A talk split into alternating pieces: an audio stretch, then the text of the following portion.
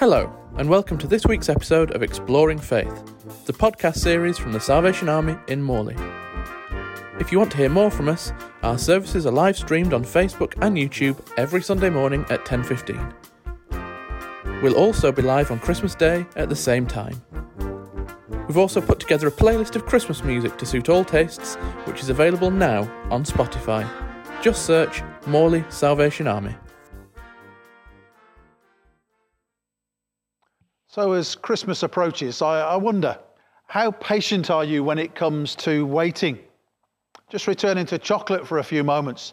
Those of you with the chocolate advent calendars, have you eaten them all yet?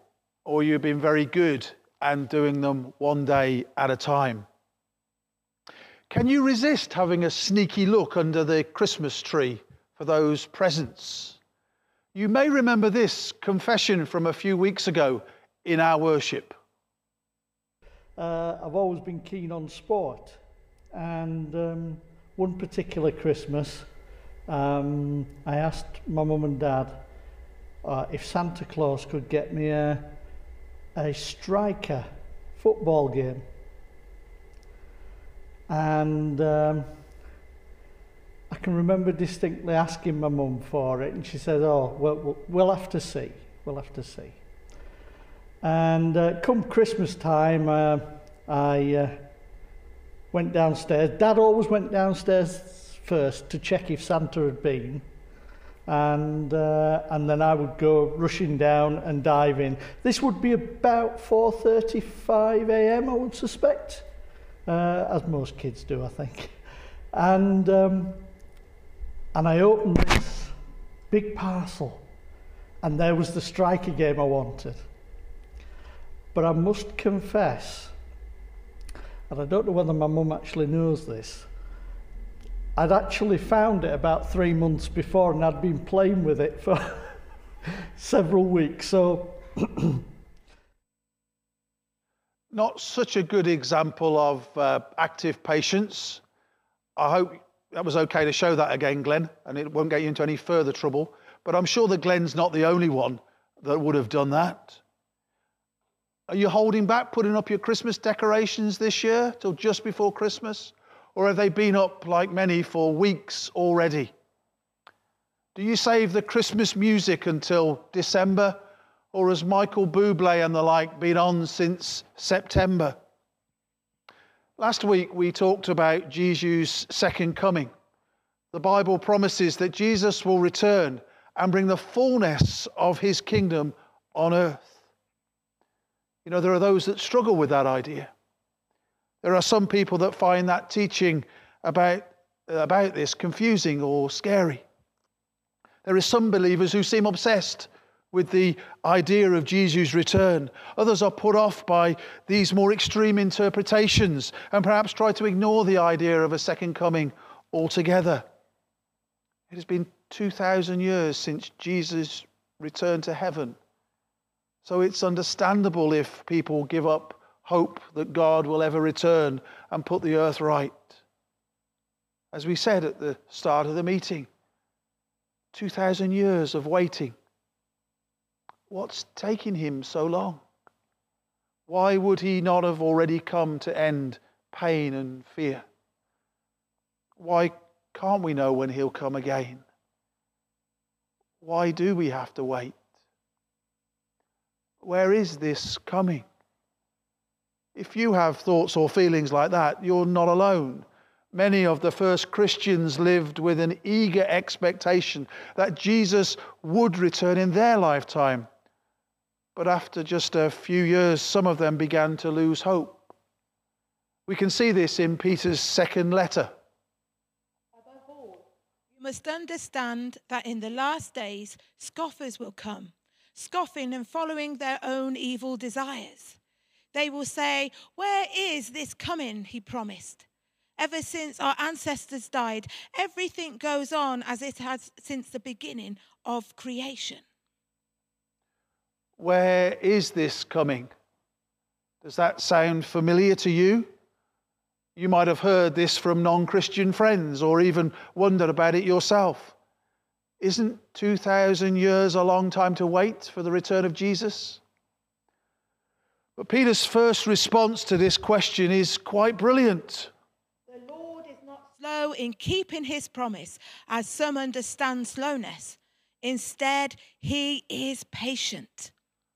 God is not slow, God is patient. Do you know anybody that eats an ice cream in a hurry? Bolting them down as if it's a race. Then they look at their friend who has just taken three tiny little licks from the bowl and say, Why are you so slow? The friend might reply, reply I'm not slow. I'm savoring every bite. I'm patient.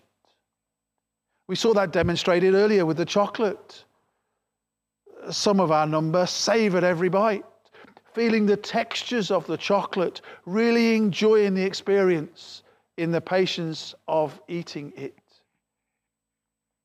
Knowing that God is patient and prepared to wait should challenge the hurriedness of our modern lives. Do you feel like you rush from one thing to the next? Are you always looking for the fastest checkout at the supermarket? I choose scan and go. So you don't have to load the trolley, to unload the trolley, to pack it into the bags. It's all done as you go around the shop. But then when you get to the end and you scan it, sometimes you have to wait for a quality check on what you've scanned. So I'm made to wait, which doesn't help. I don't like self checkouts. You know the ones where you scan them and then you put it into the bagging area? And I'll tell you the reason why I don't like self checkouts. Because I, nine times out of ten, have to wait perhaps more than once whilst I'm scanning due to an unexpected item in the packing area.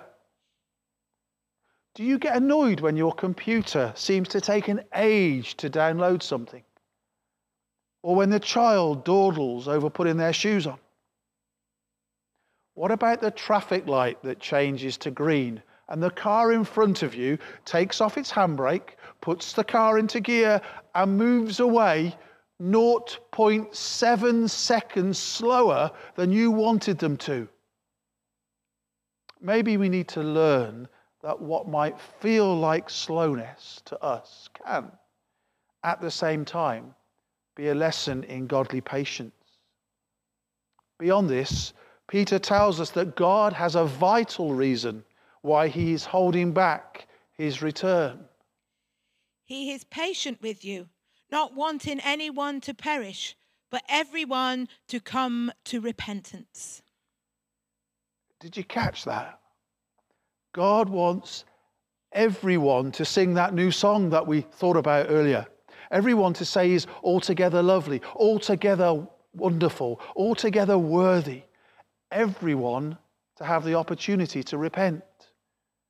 We heard Boundless sing to us a few moments ago the glory of the nations, a light for all to see, and hope for all who embrace his warm reality.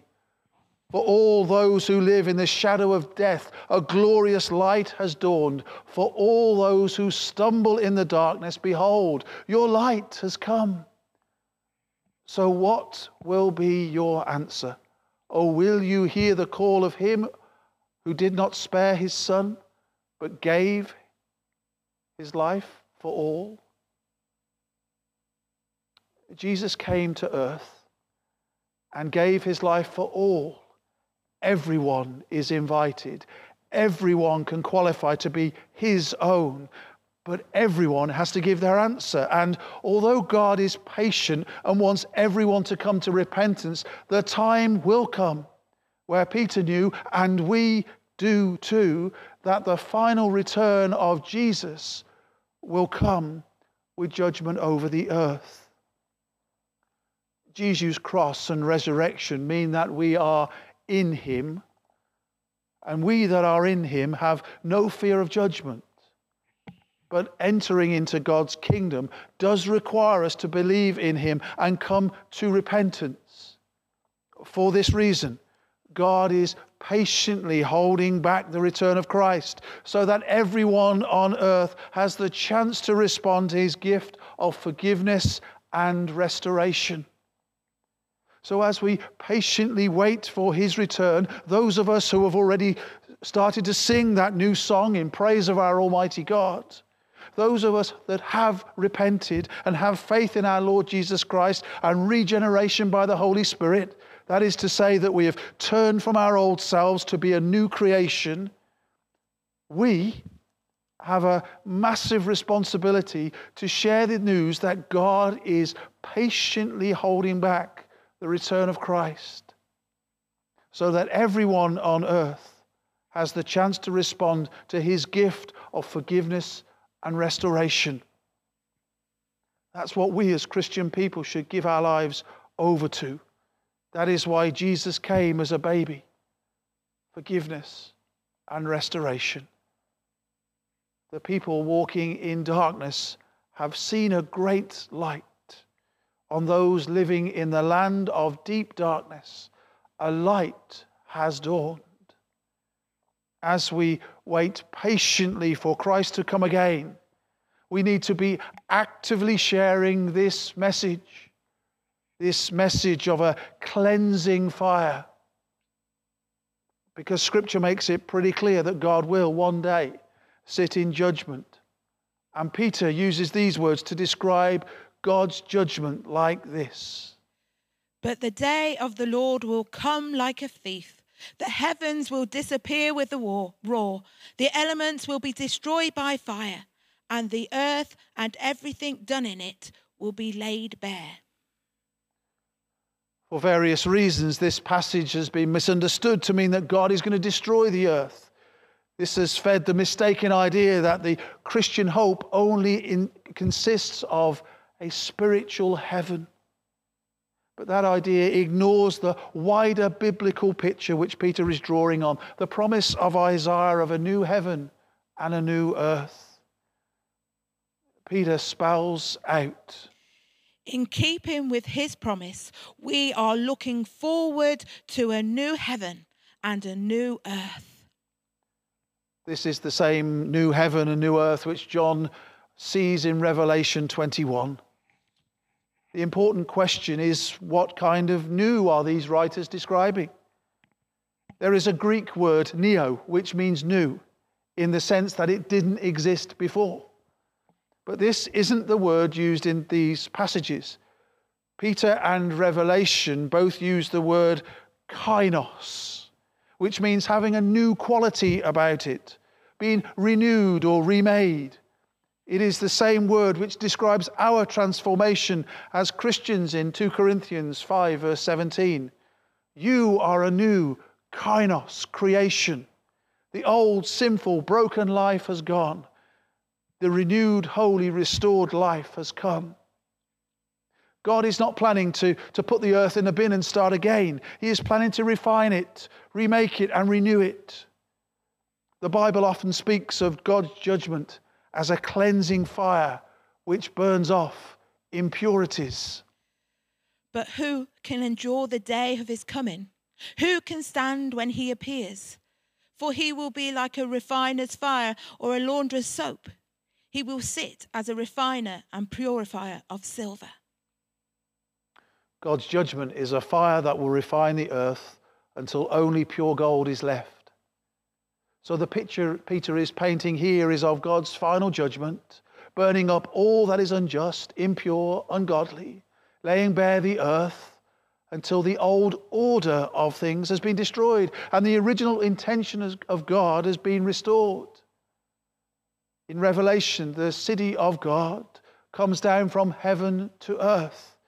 The old order of things has passed away, and God promises to be with us forever.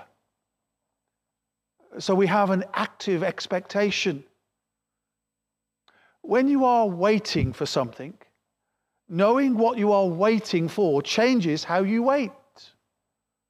A child waiting for a Christmas present has a different attitude to a child waiting to go to the dentist. You wait for your wedding day in a very different way to the way that you wait to take your car in for MOT. We are not waiting for an eternity sitting on clouds or an endless church service or an infinite sermon. We are waiting for the restoration of heaven and earth, with every good thing made new and abundant life for all. Knowing what God will do when Jesus returns ought to change how we live today. Peter writes Since everything of the old order of things will be destroyed in this way, what kind of people ought you to be?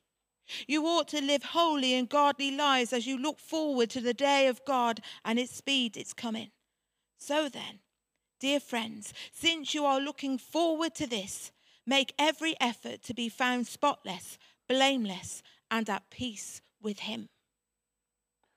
Since this is our ultimate goal, Peter says here is how we should live.